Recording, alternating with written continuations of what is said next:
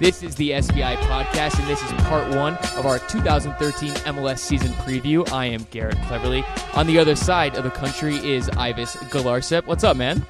Hey, Garrett, how's it going? It's going well, man. The weather in Arizona is back to normal, back to 75 and sunburns on my face. So, I mean, the world is correct.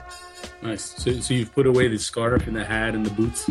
Yes, they are finally gone. I know. Everyone's laughing. It's 50 and I have a scarf and, and a beanie on and everything. But yeah, I'm back to t-shirt and shorts and I'm excited. I was just kidding about that. So you actually had that stuff? Oh yeah, I'm a big baby, man. I'm the worst. I mean, I'll go snowboarding till you get to the mountain around like 8, 9 ish, and then about like 2, 3 o'clock, I'm so cold. I'm done. I check out. I picture you in one of those like one-piece winter suits. No. Ives, as the true hipster that I am, I have some old retro thing going. Nice. We got to put some pictures up on a website. Yes, we do. But Ives, as we said, this is going to be part one of our 2013 MLS season preview. We're going to preview the Western Conference today. But before we get into the Western Conference, some wonderful news happened for the U.S. men's national team, U20. They defeated Canada 4-2. They move on to the next stage, and this is pretty big time, Ives. Absolutely. I mean, for one, it snaps a recent mini streak of U.S. youth teams not qualifying for big tournaments. Obviously the U-20s in 2011 failed to qualify. And then last year, as we all remember, the U-23 team failed to qualify for the Olympics. Mm-hmm. So there was a lot of tension there in the U.S. fan base coming into this game against Canada because, losing this, I mean, aside from the fact it'd be a third tournament, you'd also be losing to Canada, and as we all know, Canadian fans don't mind bragging or talking trash when it comes to the U.S. No, and that's exactly right, and when you look at the game, things started off a little slow for the U.S. men's national team, and then out of nowhere, Canada scored that goal in the 24th minute, and Ives right there, it almost looked like it was panic time. Well, I think on the field, I'm not sure it was panic time. I think definitely amongst U.S. fans, there was some little sense of concern, but if you looked at the game up to that point, the U.S. had the bulk of the possession, and then Canada just had a great moment of skill from their player with the long range shot, Guerrero, and that really boosted Canada. But at the same time, it allowed the U.S. to show that as a team they have some heart and some toughness, and they shook it off and came right back. We'll enter the top four for the U.S. men's national team, the grouping of Gil, Villarreal, Rodriguez, and Cuevas. They took the game over, especially talking with Cuevas on that left wing right there where he dribbled the ball in and passed it in, and Gil took advantage of that and scored that goal. And then after that, Ives, you could just sense the momentum switch for this team. Well, that quartet really worked well. The quartet of Villarreal, Luis Gil from Real Salt Lake, Daniel Cuevas, and Mario Rodriguez. It just it was pretty clear today that the head coach Todd Ramos wanted that foursome to go at Canada, and he wanted to keep some defensive stability. And it seemed like he dropped Benji Hoya back a bit. Mikey Lopez was suspended, so they didn't have that second defensive-minded midfielder to work next to Will Trapp. Hoya kind of filled that role. But that was enough, even just with the four attackers really getting involved. They were enough. They caused enough problems, and Cuevas was back to his terrorizing defenders on the left wing. And Villarreal, You have to, if you're an LA Galaxy fan, you have to be really excited by what you saw. The poise, the quality in the final third that he showed today was impressive, and you just wonder what kind of role he's going to have on that Galaxy team when he goes back to LA. Well, you wonder that too, because there was a part of the game when he scored his goal. He was playing on the right side, and he looked very good in that right side position, Ives. Right. Well, he can play anywhere in the attack, really. So, I'm sure he's going to get his share of minutes in L.A. And then Luis Gil, if you're an RSL fan, I think you liked what you saw from him. He's someone who, with Will Johnson moving on to Portland, his minutes are going to step up. I know they have a rookie, John Sturzer, who's been impressing in the preseason, but I'd say Luis Gil, for me, is someone who's one of the leading candidates to have a breakout year. And then Cuevas, I'll tell you what, for Santos Laguna, You have to be excited for his future and what he brings. I know some people say, "Oh, he looks a little short," but listen, the guy has wheels. He is slow to the ground, but he's strong. He's strong, and he gets down up and down the wing. And I know some people look at him and say, "Man, I wish we had a senior player player on the U.S. senior team who could bring what he brings. But he's still a little young, so I don't think anyone should be asking Jürgen to call him up just yet. Well, I can only imagine what the people say about Messi being too short if they're talking about Cuevas being as short as that. But I think the most important thing, though, with this victory is, one, we beat Canada, which is slowly becoming a rival, Ives. But two, the U.S. has now officially qualified for that World Cup, which that was the goal. Right, without question, and it's big. And not only is it big to have the U.S. Represented in that tournament, but it's the experience that the young players get in that kind of competition. When you talk about competing in a World Cup, even though it's a youth tournament, it's still an important experience for these players to get as they move up the line. When you talk about the U20s, the Olympics, and then eventually the senior team. So the last few tournaments, obviously in 2011. That team, they missed out because they didn't qualify in 2011 for the World Cup, and I think it hurt that group a year later when you talk about Olympic qualifying. So now this group is off to a good start. You have to like what you saw in the attack. There are still some question marks. There's a cause for concern in the defense. That the group that was in this tournament didn't exactly instill a ton of confidence, but I think people need to realize that there were players missing. There are players in the mix to be there at the Under-20 World Cup.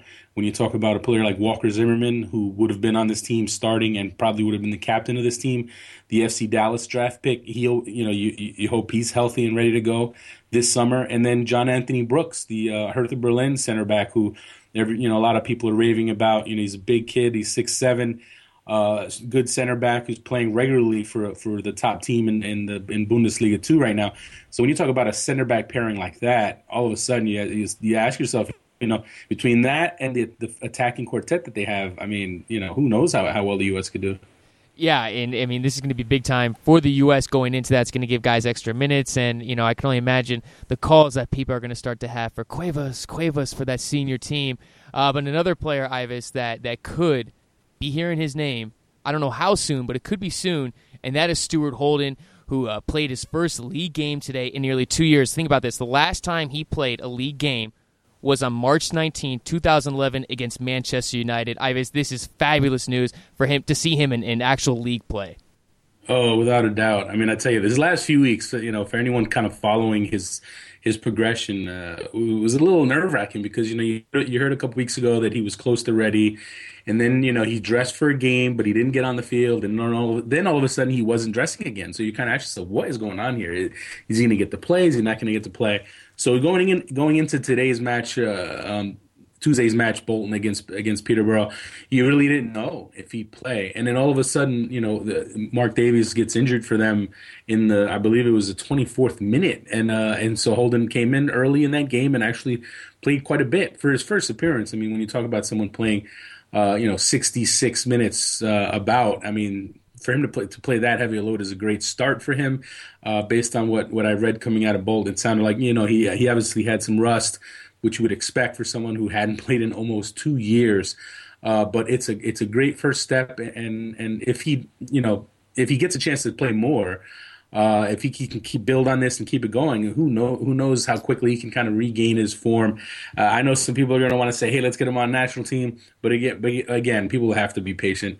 Yeah, no one should even dare think about next month's qualifiers. I think with Holden, you want to think about the summer. You want to think about the June qualifiers, potentially the Gold Cup. Definitely, if he stays healthy and everything goes well, knock on wood, he has no setbacks, and he avoids any other ugly challenges.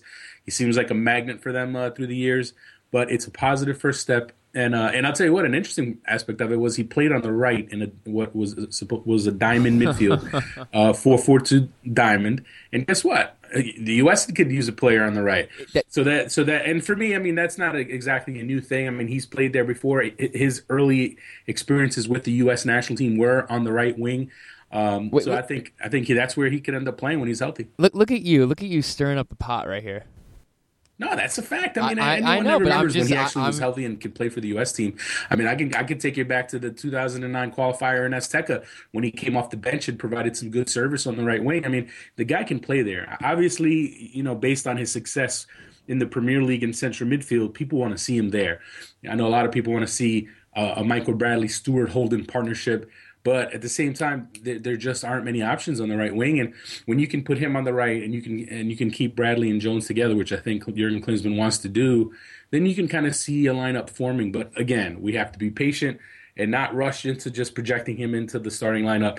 He's got to get some games under his belt. He's got to regain the full confidence physically and the confidence to get into the same challenges and to play the way that he's always played, because he's a fearless player. And that's what people love about him, and at the same time, that's what you worry about, because he is so fearless. He will go into any challenge, and that puts him in some dangerous positions where he can get hurt. So you want to see how this long layoff affects his game, and if he's going to be able to get back to being the player he was before the injury. Well, it's good to, just see him back to overcome this. It's been a very long journey for him, and if anyone's been following it for the last 2 years, they know how difficult it has been for him. And, Ives, I are going to want to wish him the best of luck going forward, and, we'd love to see him wearing a U.S. men's national team jersey again in the future. But as we said earlier in the show, today is our Western Conference 2013 MLS preview show. Ives, I'm excited for this. Well, I can't even believe that we're Wednesday, Thursday, Friday, Saturday. We're 4 days away from the kickoff of the 2013 season. It's crazy. It just seems like just yesterday. Where was the off season? It just seems like yesterday that I was, wiping the champagne off my sneakers at Home Depot Center in the LA Galaxy locker room. Look at you. Hey, at least I didn't. At least I explained the champagne was not my own champagne. It was the champagne in the locker room. That David Beckham and his kids were spraying around. Really, I'd experienced like that once. It wasn't soccer, but it was baseball wise. When I went to the locker room and the D-backs won their division championship, and it's kind of nuts just to see what goes on in there, because the TV cameras really don't get what goes on in there. Oh, I know, it's crazy. I mean, you have guys just running around doing. I mean, I can still remember I think it was the 2008 MLS Cup final.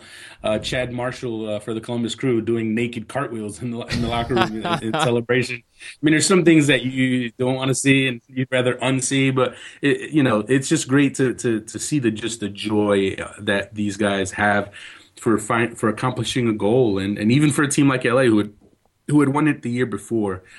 For everything that they went through. When you talk about the injury to Omar Gonzalez, the terrible start to the season, to overcome all that and then to reach the goal and win it all. And it's going to be interesting to see if they can pull off the three-peat.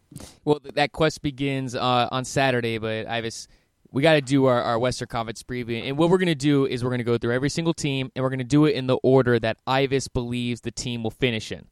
Well, I'll tell you what, before we even get into the teams, I do want to preface our preview by pointing out that in the West, you have, in my opinion, you have a logjam of about 4 to 5 teams who they're all pretty close to each other, all pretty similar. They could finish in any order.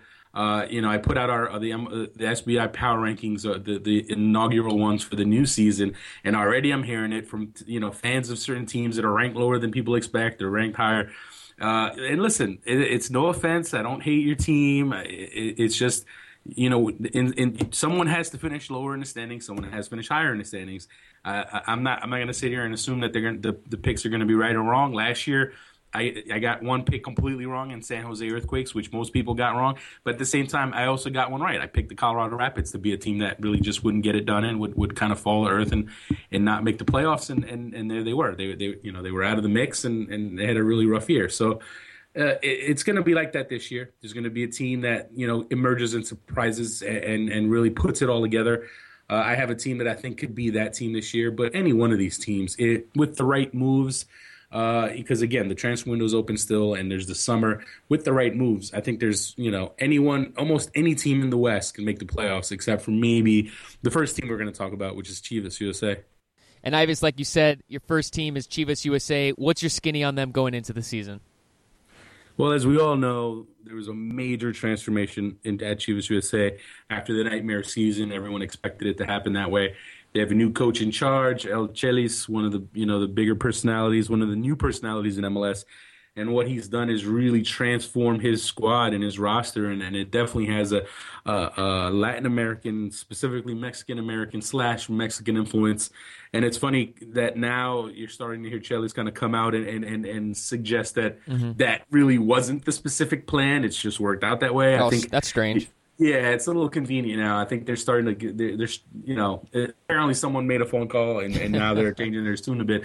But it is what it is. They have the team that they have, and you know, they're unbeaten in the preseason. But it should be noted that, you know, as far as I can remember, they played one MLS team. They played the Colorado Rapids in Vegas.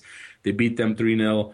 But you know, the rest of the preseason was a lot of weaker competition. So you want to see, you wonder how they're going to do. And what's really interesting is that you knew at some point that they would bring in some reinforcements from Mexico to come in and help them out, and they've done that now with three additions, three signings, including the forward Giovanni Casillas, who seems to be a promising forward for them. So, you know, for me, I think they're going to be an attacking team that scores goals, but I don't know if their defense is necessarily going to be all that much better from last year's nightmare defense. Well, when you talk about the team bringing in players, they brought in, you know, right, those three players from Guadalajara on loan. But when you look at the team, what is the possibility that Jonathan Borenstein comes back to this team at some point? Well, you know, it's interesting because supposedly they got the rights to Borenstein in a trade, but now I've read that he came out and said that Chelly said that no, that they don't have plans for Borenstein. They don't plan to bring him. So it doesn't seem like he is in their plans. So if he's not in their plans, I don't know where they're going to go get reliable defenders, because right now, I mean, there's not much there to really build on. I mean, you know, obviously they got rid of Dan Califf, they got rid of James Riley. So, you know, there's not a lot left there. So that being said, you know, it seems like they've done pretty well defensively in the so far in the offseason, in spring training anyway, in training camp games. But once the real ammo starts flying and it's MLS season, I don't know how they're going to stop people other than Dan Kennedy, who obviously can win some games and tie some games on his own. But you know, as we saw last year, that only lasts you so long. If you just take on too many shots, you take on too much from opposing teams. It's just impossible. You can't ask a goalkeeper to do so much. So I have a feeling we're going to see the lot. It's going to be more of the same on that side of the ball, but I do think they're going to be a better attacking team and a more fun attacking team to watch. Yeah, and you're right, Ives. I mean, they are going to be the big-time mystery team. It's going to be interesting to see what team shows up this season. But that's Chivas USA. They are, Ives, you have picked them to finish 8th in the Western Conference. The next team we have on the list is, I was kind of surprised by this, is FC Dallas at 7. A big move with Breck Shea going over to Europe, but they brought in Kenny Cooper. What's your outlook for them on the season, Ives? Well, here you go. This is as a perfect example. I mean, here's the team that I could honestly see finish as high as 4th. Or where I have them, which is 8th in the West, and it's, I think that's a testament to what the teams have done in the offseason in the West, so much more so than a knock on Dallas. I mean, I still think there are some question marks there. You lose a player like Breck Shea, but also I think the player that, you know, it's a real loss for them is Julian de Guzman, who was a key to their turnaround in the second half of last season. I mean, he was just a rock in the midfield. He gave them a real presence, and now that he's moved on to Europe. They really haven't replaced them. They really haven't, brought in people who you can point to and say, okay, these guys are going to get the job done. You know, you're talking about guys like Andrew Jacobson and Bobby Warshaw, who have been kind of pegged as the guys who could see playing time in the middle. You know, I like Jacobson as a player. He brings some nice things to the table, but I don't know if I don't think either of those guys you can point to them and say that they're going to be able to fill that void in the middle. So I think that's a big issue. And I also think, in the back, you wonder how things are going to shape up there. I know George John has signed a new deal. He's back. Matt Hedges, who I thought was a great rookie for them, is back. You want to see how that partnership works together. It could be a dominant center back tandem. For me, it could be. But again, George John didn't have the best year last year, the best second half. You want to see how he responds and if he gets back to that form that made him such a hot commodity a year ago. But you know what? Their attack, I think, could be very good. I mean, you have David Ferreira from the start of the year. You have Fabian Castillo, who sounds like he's really on fire in the offseason, and he's looking like he could have a good year. I think they're, again, kind of like Chivas. I think they're going to go score goals. I don't think they're anywhere near as bad defensively as Chivas, but I think they're going to score goals. And then you talk about the goalkeeper position. I mean, they let Kevin Hartman go, and they brought in the Peruvian goalkeeper to challenge Chris Seitz. And you wonder, did they upgrade there or did they downgrade there? I mean, I thought Kevin Hartman was one of their best players last year, and I was really surprised that they let him go. So, you wonder how their goalkeepers are going to mesh? Is Seitz going to win the job? How is their goalkeeper going to mix with the defense there? So I think if they figure that out, if the defense is solid, I think they'll be finishing higher than eighth. But I have question marks about that in midfield. Midfield is so important in MLS. If you don't have the solid guys in the middle to get the job done, it's a struggle. And I mean, you look at Portland, the Portland Timbers last year. They didn't have that steel in the middle, that quality in the middle, and that's why they were so bad last year. Well, when you talk about that quality in the middle right there, with Breck Shea leaving, they're going to have that huge void now on the left wing, but if Ferreira can play at the level that he's been accustomed to, that high level, I mean, they could have a very good midfield, but when you look at a team like FC Dallas, I mean, they're going to have to probably rely on a guy having a breakout season this year to carry them to that fourth-place position. Do you expect any players on this team to have breakout seasons? Well, I think... Castillo could be that player. I mean, I think Ferreira's going to do what he does. He's a great player. He's one of the best playmakers in the league. And I think the additions of Kenny Cooper and Eric Hassley could mean a lot more goals. But at the same time, I know people are looking at the Kenny Cooper acquisition and his 18 goals last year for New York and say, he's going to score 20 goals. He's going to play with Ferreira. And, I'll tell you what, Kenny Cooper's going to be hard-pressed to come close to that total. This year. I just don't see it. I mean, I could see him definitely being like a 10 to 12 goal scorer.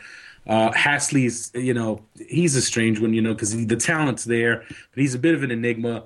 He's saying all the right things now that he's in Dallas about how he loves it there. His wife loves it there. They bought a ranch. They have horses now. So he's kind of talking this whole new leaf idea and how he's, motivated to kind of, maybe prove the Canadian teams that let him go that they made a mistake. So, I mean, Hassley's someone who could have a breakout, and I think Castillo, for me, has always kind of been a player who hasn't lived up to the expectations and to the talent. But you wonder if he's finally matured enough now to be that impact player. And I think if anyone, he could be that breakout player. And Ives, that's FC Dallas. You have them picked to finish eighth in the Western Conference. The team that you have finishing seventh is Colorado. They're going to actually kind of have an interesting makeup this year. Edson Buddle is in, Connor Casey is out, and then Pablo Mastroianni, who was not even played in 2 games last year. I mean, you can't call him an addition, but he almost is an addition because he was gone for all last year. What do you expect out of Colorado this season? Well, I think for me, I thought they had one of the best off seasons, one of the better off seasons. Paul Bravo did not have an easy job in having to kind of break up that group that helped them win MLS Cup. But they had to do it from a financial standpoint, salary cap standpoint. They dealt away Jeff Larentowicz, Omar Cummings, and Connor Casey, the trio that was so big for them in the playoffs that year. But they managed to not only get rid of those guys and send them to the Eastern Conference, they were able to bring in some players who should help offset those losses. When you talk about someone like Edson Buddle, who had a down year in L.A., no question, but he's someone who also has shown throughout his career in MLS that he can be good, but he can be great. And he seems to do it every other year. So since he had a rough year last year, he should be due for a good year this year. I tell you, one of the things I love about what they did this offseason is the youth movement in bringing in a pair of draft picks. Deshorn Brown, who some people look at and could see as a kind of a younger version of Omar Cummings, and also Dylan Powers, who while he is not the same kind of player that Jeff Larentowicz is, but he's a skilled central midfielder. He's someone who can develop without question. I think they still have. Even with losing Larentowicz, as you said, having Pablo Mastroianni back is big, but you just wonder what he has left, at what level will he play? And that's going to be key, I think, because if he's someone who, if he can get back to that form, before the concussions were an issue and when he was at his top form, their MLS Cup winning season, if he can get back to that, then you can see Colorado making that jump up into being a playoff team. You have to love their midfield. Martín Rivero, who's hurt now, but he should come back. Jaime Castrillon, Henry Thomas, they have such talent there. And then your Arizona boy, Tony Cascio, yes, sir. Who I think should step up this year. I think he's someone to watch as well. So they have some nice pieces there. And for me, the youth movement with the 2 first-round picks and also the homegrown player Dylan Cerna, another homegrown player Shane O'Neill, who we saw with the U20s. He started for the U20s. in central defense, even though he's more of a midfielder for Colorado. They have a great young nucleus. And while I don't have them going to the playoffs this year, I do like the direction that they're taking the roster, and they're building long-term. And they're a team that I'd see breaking out next year. Maybe they'll do it a year early. Maybe they could be San Jose. But I think I'd give them another year with this group. Well, Ives, when you look at just this year in general, I mean, it seems like the big-time Achilles heel for this team is going to be the injury issue, and that's if certain guys can return back in health or guys can stay in good health throughout the season. I mean, do you see this as the one thing that's going to deter them from finishing higher than what you expect them to finish at? Yeah, I mean, injuries were an issue for them, and already you're talking about, Castrillon was injured. He hurt his knee. Rivero was hurt in preseason now. Edson Buddle is taking some knocks.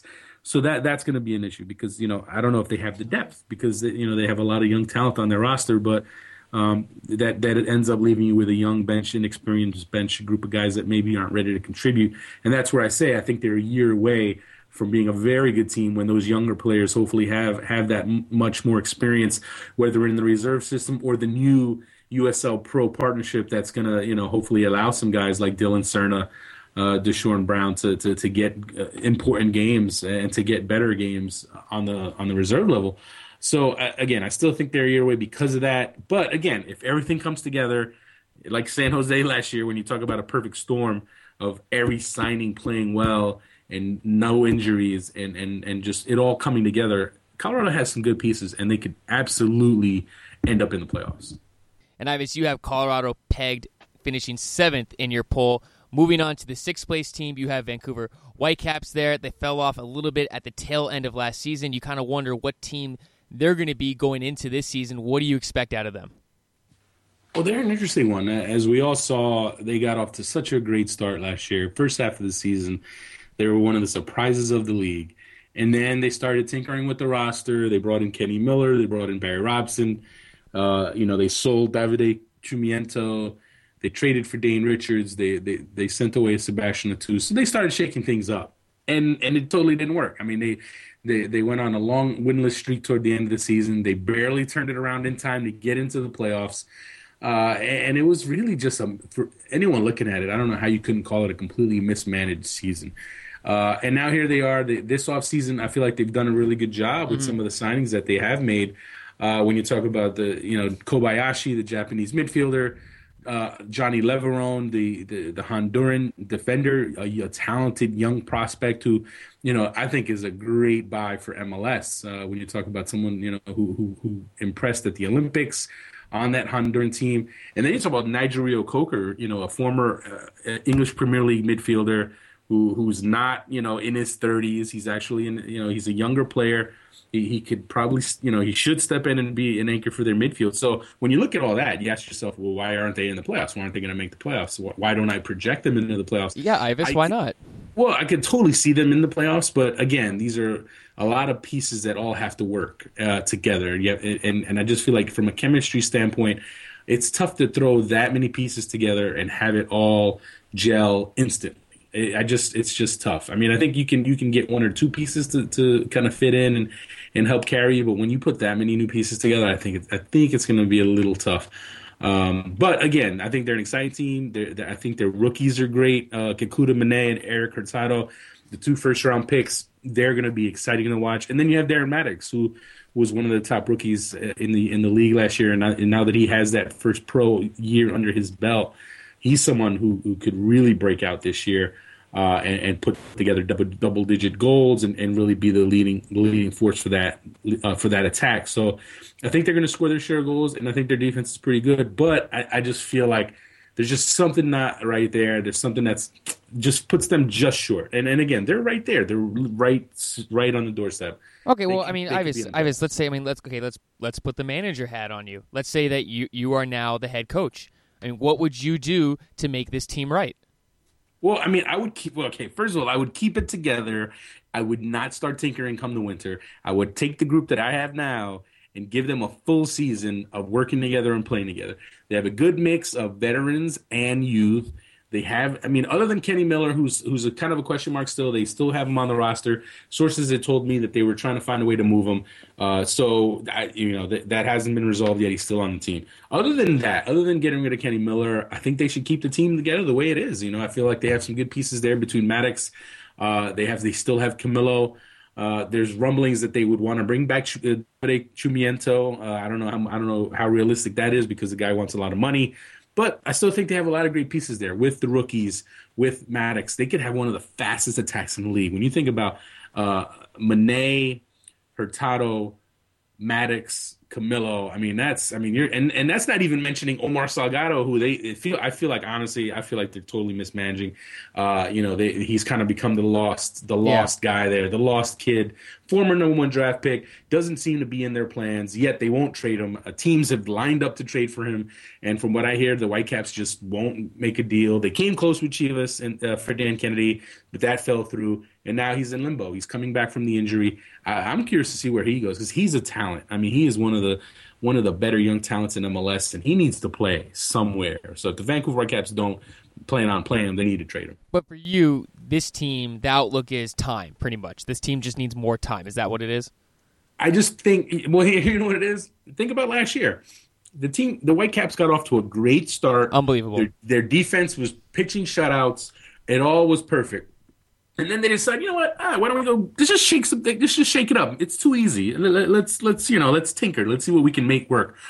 And they never should have done that. And so for me, maybe it's just the idea that I don't know if I trust Martin Rennie to not want to tinker again. But has he learned his lesson? If he's learned his lesson, and he looks at this roster, he should be confident in this group, getting this group together. Because I think if Reo-Coker pans out, if Kobayashi turns out to be the real deal. Then they're there. They're a playoff team without question. But, you know, if Kobayashi turns out to not be able to handle it on this level, in MLS, if Reo-Coker, if his downward spiral and if his career just keeps going down and the quality's not there anymore, then you got some question marks. Then you have a situation where they might fall short. All right, well, Ives, clearly all those teams that we just went over, you hate because they're not going to make the playoffs. So fans, feel free to rip Ives for that. But now let's go into the playoff teams.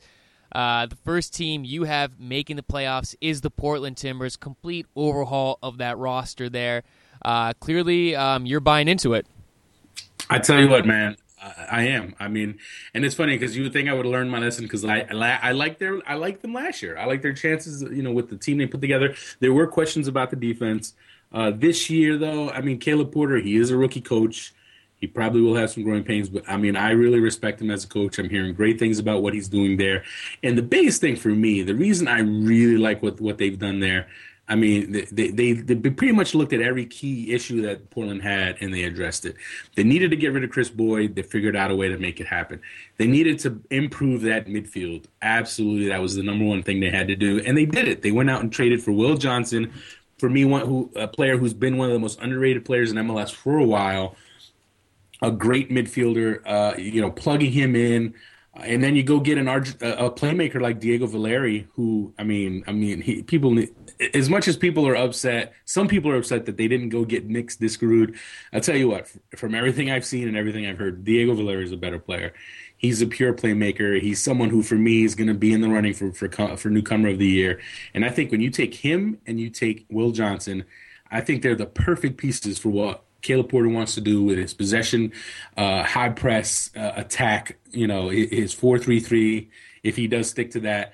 I really like what they put together there. And, I feel they've done a masterful job in the additions that they've made, between those guys, someone like Ryan Miller, someone like Michael Harrington, giving them depth at the fullback spots. And then Donovan Ricketts, he's another one. He's a wildcard. You ask yourself, he had a rough time in Montreal before they traded him.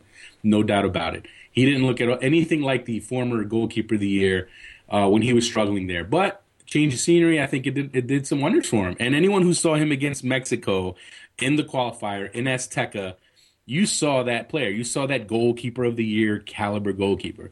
And if he plays on that level, I'll tell you what, watch out. Portland will be a playoff team.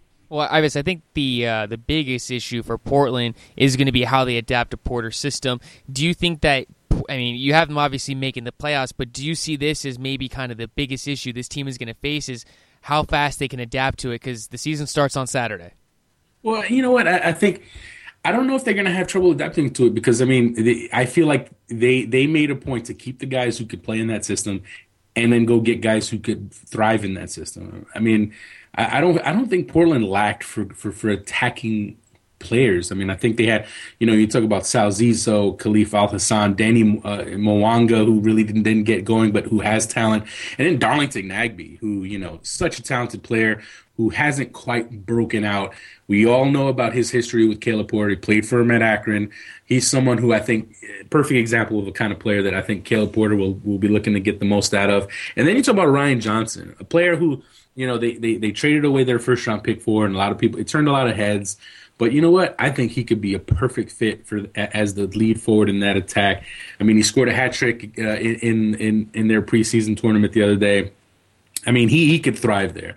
So I think with the pieces that they've added, again, they still have question marks in the defense. You know, their center back position is a work in progress. I think they've got quite a few guys there between Jaime Mosquera, David Horst, who were the two guys last year, and then you have a second-year player, Andrew Jean-Baptiste, who, for me, has all sorts of talent. Is a little young still maybe, but he's someone to watch out for.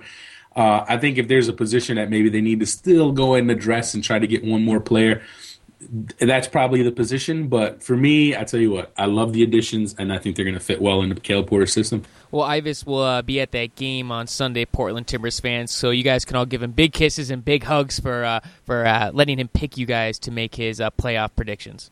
Nah, I tell you what, if anything, they're going to hate me because they probably just assume I jinxed them since I picked them last year. I will totally confess I whiffed. I whiffed on Portland last year, but you know what?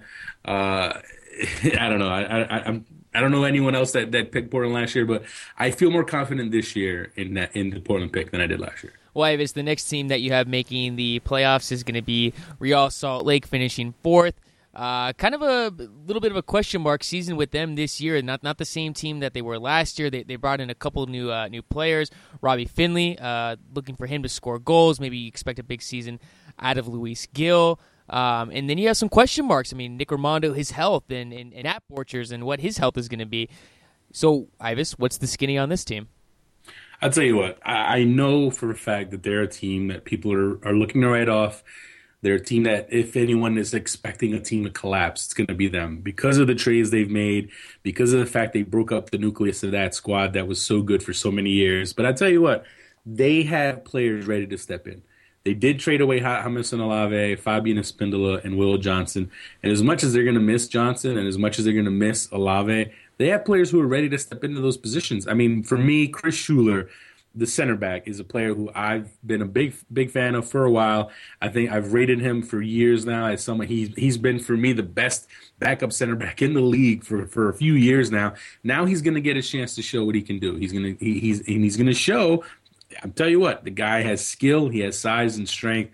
If anything, you know, he's had a few knocks here and there, a few injuries, but the guy can play. And as dominant as Olave is, James Olave is, you know, he was a real injury question mark. I mean, the guy, he struggled to stay healthy. He was on a lot of money. Salt Lake had to deal him, and now they have a player in Schuler, a younger player and a real talented player, someone who I see having a breakout year. Will Johnson is going to be missed without a doubt, but Luis Gil is a talent. Anyone who's watched this U20 tournament with the U.S. has seen what the kid can do. The kid is ready for prime time. He played quite a bit last year in place of Javier Morales when Morales was injured for RSL, and he did well. He didn't get to show off the attacking flash that he has to his game as much, but I feel like under Jason Christ's tutelage, he's really developed as an all-around player, and he's ready to step in and be a starter, and I think he's going to have a big year. Well, when you talk about Jason Christ, when you look at him as a coach, and is it kind of almost safe to say that he's a little maybe underrated or maybe he's overlooked as a coach? I mean, because when you look at him, I mean, he guides this team, and this team plays the style that it's wanted to play the last couple of years, and I mean, the results have been there. I mean, where do you put him on the rank of managers in MLS right now? I wouldn't say he's underrated. I mean, I think he's a respected coach. I mean, obviously, for me, there's, if you want to talk about top MLS coaches, there's the current Mount Rushmore of Bruce Arena, Siggy Schmidt, and Dom Kinnear. Those three guys you can't touch. They got multiple MLS Cups. They're on another level. But when you talk about the next tier of guys, the next generation of guys, I think you have Jason Christ, you have Ben Olsen. But for me, Jason Christ, because of the style, because of what he's been able to do in implementing a quality attacking style, a real technical approach to the game, you have to be impressed with what he's done there. And I think he's because of his leadership, I think his ability to coach, I think he's going to be able to get this team to get through this transition and these changes and come out better. And another position that they've changed is they traded away Fabian Espíndola, but they bring back Robbie Findlay, the leading scorer on that MLS Cup winning RSL team of 2009. He's back from Europe, and you know what? Say what you want about his national team struggles in the World Cup. Let it go, people. The guy is a good goal. He's an good MLS player. He's a good MLS goal scorer. I think he's going to score goals. Ives, when you look at Robbie Findlay, can he have an Eddie Johnson type of season? I absolutely think so. I mean, he's someone who had success in MLS. I think he's well-suited for the league. He knows RSL system, so he's not going to have that trouble adjusting to the team. He's played with Javier Morales before. And Ned Grabovoi, he's played under Jason Christ. He's gonna fit in, and playing next to Alvaro Saborío, I think it's gonna be great for him. Because I tell you what, Saborío he's put in the goals every year he's been in the league, but he's never had a speedy option to play next to him like Findlay is. I mean, nothing against Fabian Espíndola, but he's not quite the player that the speed option that Findlay is. So I think from that standpoint, I don't think they're going to miss a beat. I think if anything, it might be a slight upgrade for them. But the midfield, that's where you wonder how they're going to adjust. They still have Kyle Beckerman, one of the best in the league, one of the best in the business in MLS, and they have Javier Morales, who he's had his share of injury issues, but he still, when healthy, one of the best in the league. So as long as you have those two, you're going to be pretty good. And then when you throw in Luis Gil and his talent, you just have to like it. There's questions in the back, no question. Nat Borchers, his health, because he's such a key leader for the back for them. Last year wasn't necessarily one of his best years, but he still plays at such a high level that I think the Borchers-Chris Schuler tandem could still play like one of the best in the league when they're both healthy. And they also have some depth there in the back. They have, Kwame Watson-Sirbu. They traded for Aaron Mond, who's someone who they really like as a long-term prospect for them. So they have they still have the depth, even which is impressive considering the players that they traded away. They still have depth. They have in the midfield. They have depth with the rookie John Sturzer and Sebastian Velasquez and Enzo Martinez, the first-round pick who didn't play a lick last year, but is still a great talent. So I'll tell you what, they've managed to trade away some expensive players and keep and still find a way to have depth. And that's just a credit to what Garth Lagerwey and Jason Christ do. And that's why, for me, they're one of the best combos in the league from a player roster management standpoint. Well, Ives, that's Real Salt Lake. You have them finishing fourth. The team that you have finishing in third place, you're not buying into that last year was a over-exceeding of expectations. That's San Jose. Should we expect more of the same from them this year? Well, I'll tell you what. I don't know. I'm sorry. Last year. Yeah, I'm sorry. Let me retract that. Do you expect more of the same out of Wondolowski and maybe less from Alan Gordon and Lenhart? Well, let's talk about it as a team. As a team, I mean, they're not going to suddenly go from Supporters' Shield to out of the playoffs. That's not going to happen. They're a good team. They have quality top to bottom.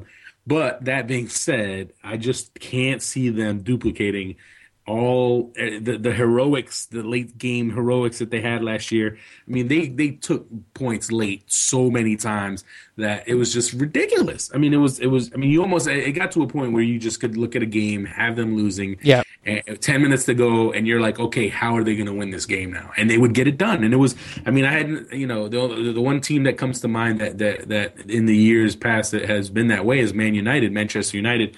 In their strongest years. You go back a decade, I mean, they would just find a way to win. And credit to San Jose. They have talent. They have the best goal scorer in the league, Chris Wondolowski.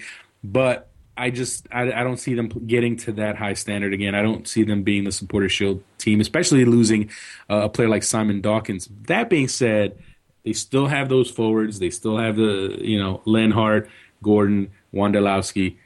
those guys are still a handful, and you know, I think they're going to be right there. For me, I don't know about title contender. I still have question marks about it, just because, like I said, I don't see them being able to duplicate it to that degree. But I still think they're a good team. I think they're right there. They're going to be, for me, they're still going to be a top three team in the West.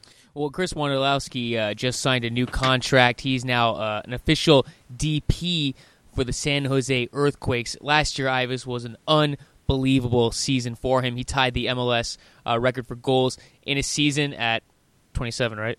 Yes. At 27. What's the over-under for him? Let's say 20 goals. What's your over-under on that? So you're setting it at 20? I'm setting it at 20. Do you think you can get over, or do you think you get under, Ives? Over is going to be tough. You're a betting man, Ives. Come on. I am a betting man. 20. That's a good – you know what? You set a pretty good line there. Look at you. You're struggling with this. Yeah, because 20 is a good number, man. I mean, I think 20 – he can get to 20. He can definitely get to 20. I don't see 27. I don't see 25. I could see exactly 20. I could see 18 to 20 goals. That's where I could see him fitting in. And, you know, because, again, like Stephen Lennart, breakout season, Alan Gordon, amazing season. You know, all three of those guys going to do that again? That's going to be a tough one. I think I find that one to be a little tough to believe. I still think Wondolowski's going to be in the Golden Boot conversation. He's still going to be he'll find the way to get goals. This is not a fluke. He's done it for 3 years now. It is who he is. He is a goal scorer. So 27 goals plus? No, I can't see it. I can't. Everything came together for them, man. I mean, it was just a dream season in so many ways. I just don't see them duplicating that. Do you expect the defense to maintain the level that they had last year?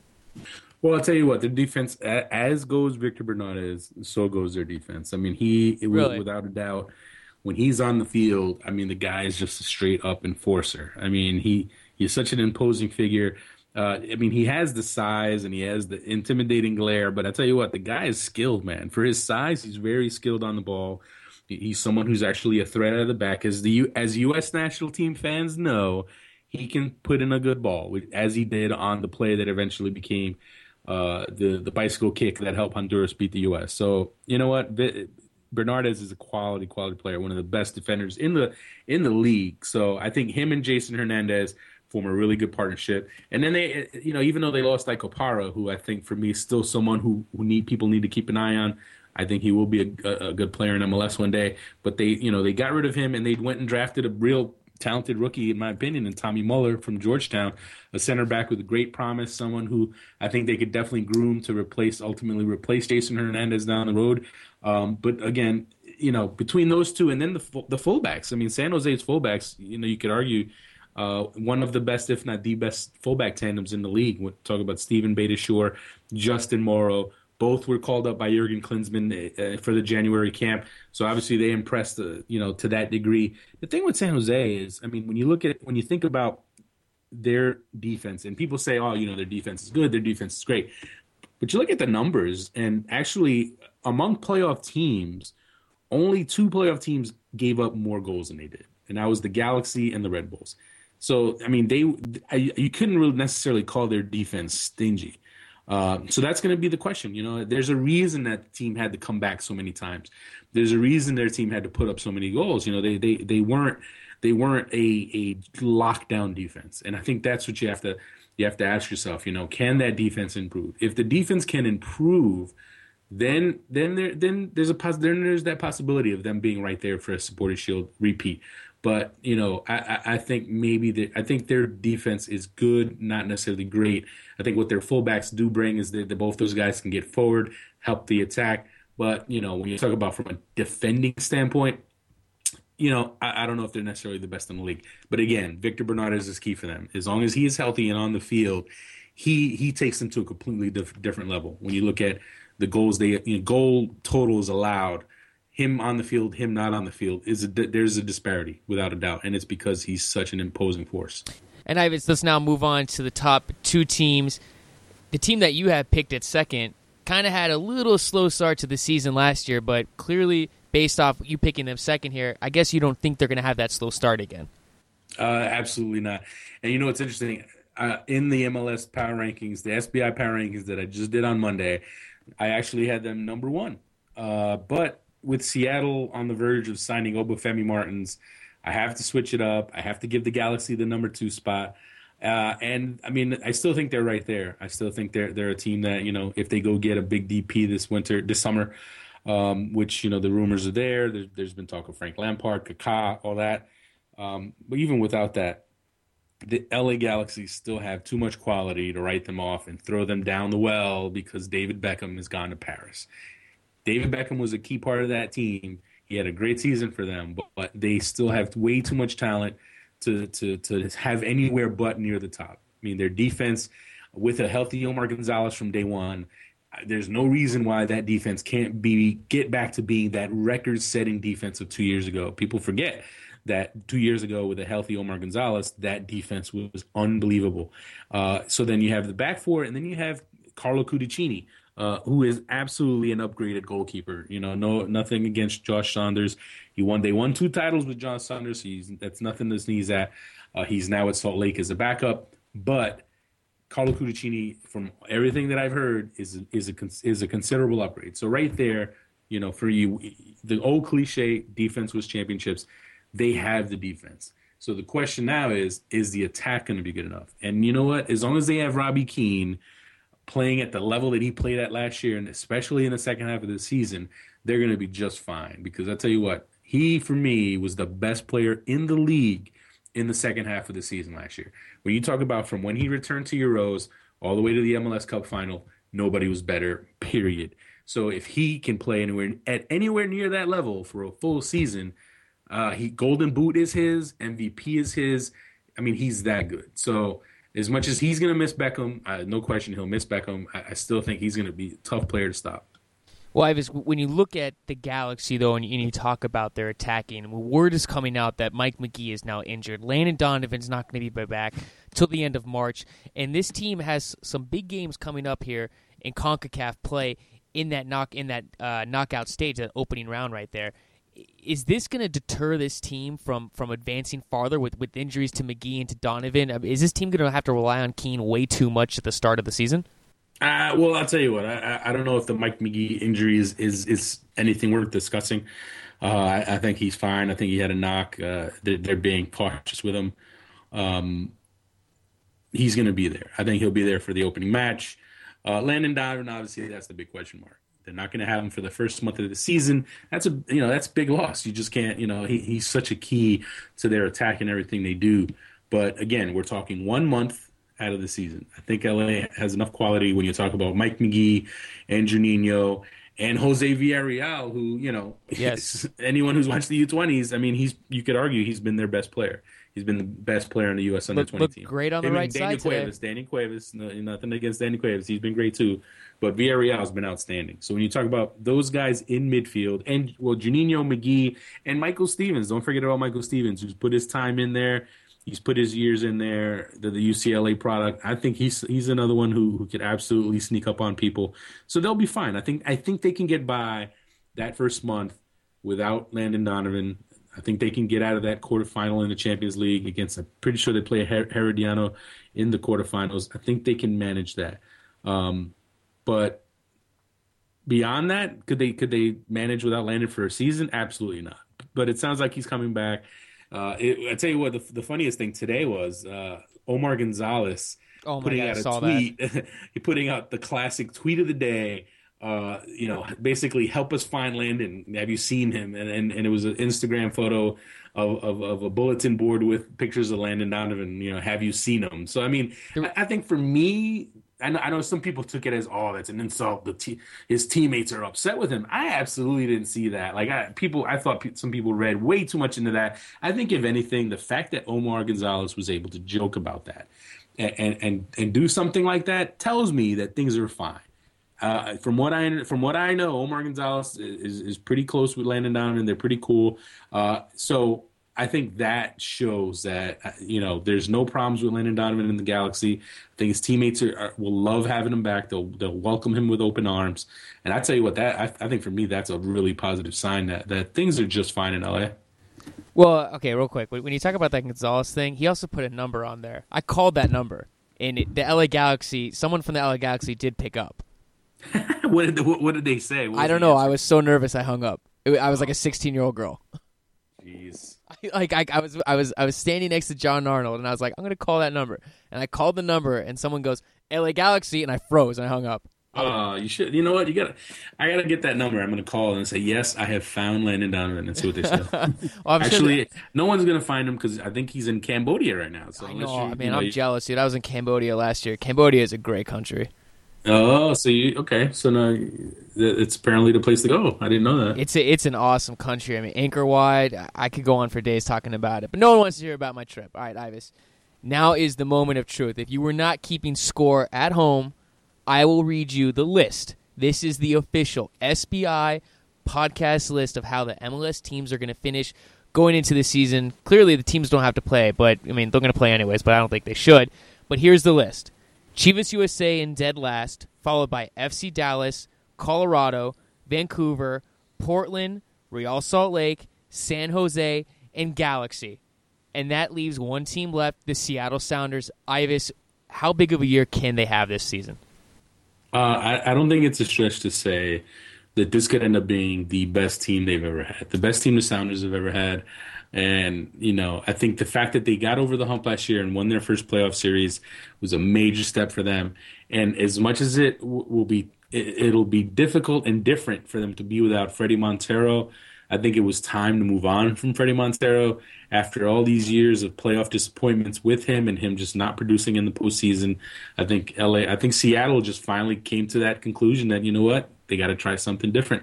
So they've done that now. They've loaned him out. He's not coming back. From all I understand, from everything that I've heard, the plan is they've loaned him out, and the plan is absolutely to sell him after that. They're not going to bring him back. But I mean, when you look at the attacking riches that they have. I mean, Eddie Johnson, I mean, think about that. I mean, that had to be the signing.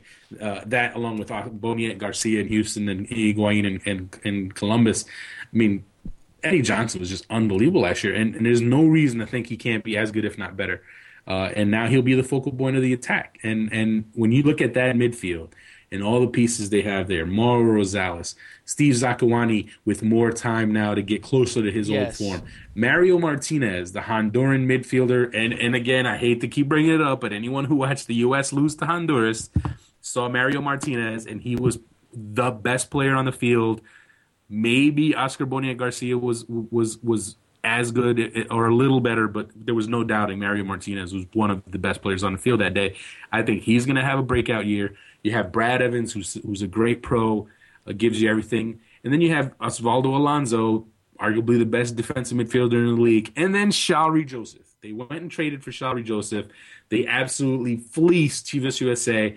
They managed to they basically said, "Hey Chivas, you want to trade us Sha'Ri Joseph? Okay, give us him and everything else that you have."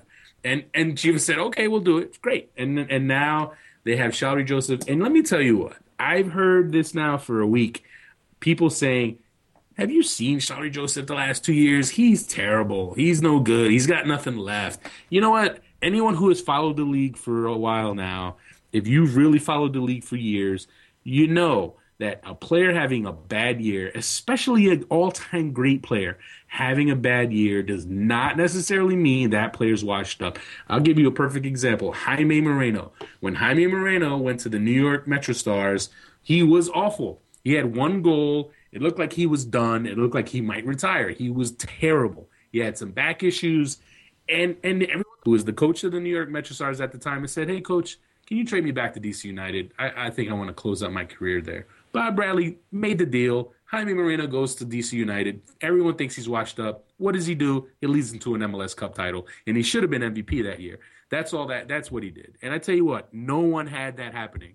And this is MLS. It happens. Eddie Johnson. How many people thought Eddie Johnson, Seattle trading for Eddie Johnson was a bad trade? I can absolutely tell you. I wish I would have kept the list of all the people who ripped that trade. Lamar Nagel and Mike Fucito. What in the world is Seattle doing trading for Eddie Johnson? He hasn't done anything in years. And guess what? The guy was unbelievable last year. So all the people writing off Sha'Ri Joseph, listen, is he the Sha'Ri Joseph who was an MVP caliber player for New England? No, age is a factor. He's not as good as he used to be, but can he be? Can he help them win a title? Can he be a positive force on that team and an influence on that team? Absolutely. And that's what people need to realize. You know, when you talk about a great player like Shalari Joseph, and if you were to do a best 11, MLS all-time best 11, he's on it. He can absolutely be on it just for the years that he played at a high level. When you think about the fact that he doesn't have to be the man on this team, he can be a role player on this team. You have Oswaldo Alonso there to be your force in the middle. He can kind of be that secondary player now that he's never had that luxury to be. He can absolutely thrive in that role. And when you talk about Sigi Schmidt will not have wasted a designated player spot on a player like Shalvey Joseph if he didn't think he could bring it. And that's why, for me, I have absolutely no doubt that Shalvey Joseph is going to turn it around, put in a big year, and who knows, maybe he wins an MLS Cup title and walks away. Well, Ives, when you talk about a player having a big year, let's look at Steve Zakuani here. A couple years ago, he was one of the most dangerous wingman players, had a horrific injury, but now it looks like he's back. How big of a season can he have? Well, I mean, between all those guys, it's going to be interesting to see how Sigi Schmidt fits those guys all on the field. Because you have Zakuani, Mario Martinez, Mauro Rosales, Brad Evans. I mean, you might have to play Brad Evans at right back just to get him on the field. Just because you need Brad Evans on the field somewhere because he's just a quality player.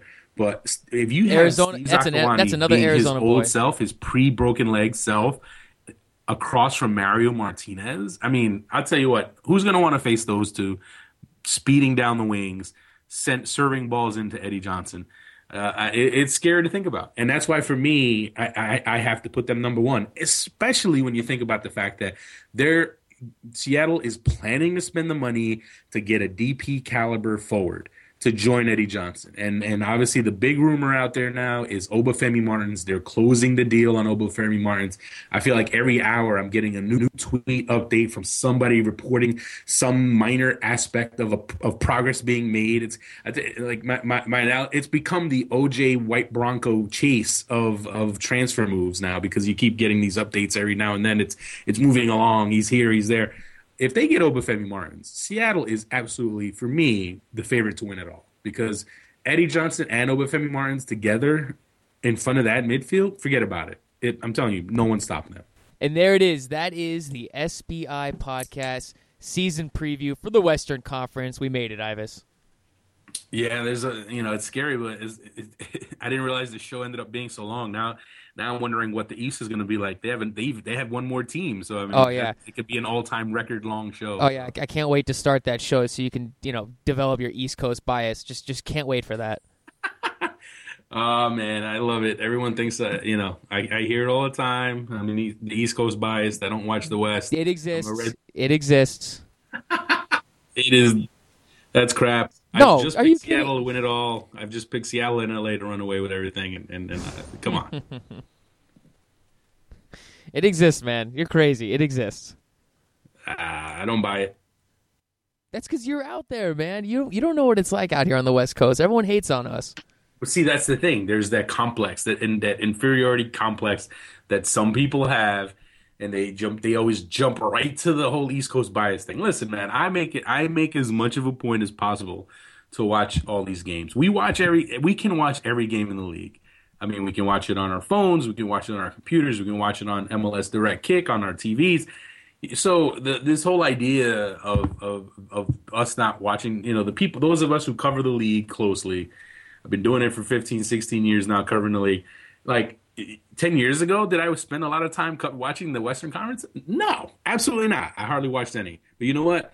Nowadays, when you can see every game, why wouldn't you? If it's what you do, why wouldn't you do it? And I'll tell you what, as good as some of these teams are out West, and as fun as some of these teams are to watch, why wouldn't you want to watch them? I mean, I tell you what, last year, San Jose, with the run they went on, I mean, the last 10 minutes of every one of their games was must-see TV, because you knew they were going to come back. You knew Steven Lenhart was going to do something crazy, had a ball, and Chris Wondolowski was going to score in the 93rd minute. You know what I mean? Like, it was just going to happen. So, I mean, for me, that's why I can't wait to watch these teams out West. I mean, from Seattle, L.A., Portland, I want to see what Caleb Porter does with that group. You know what?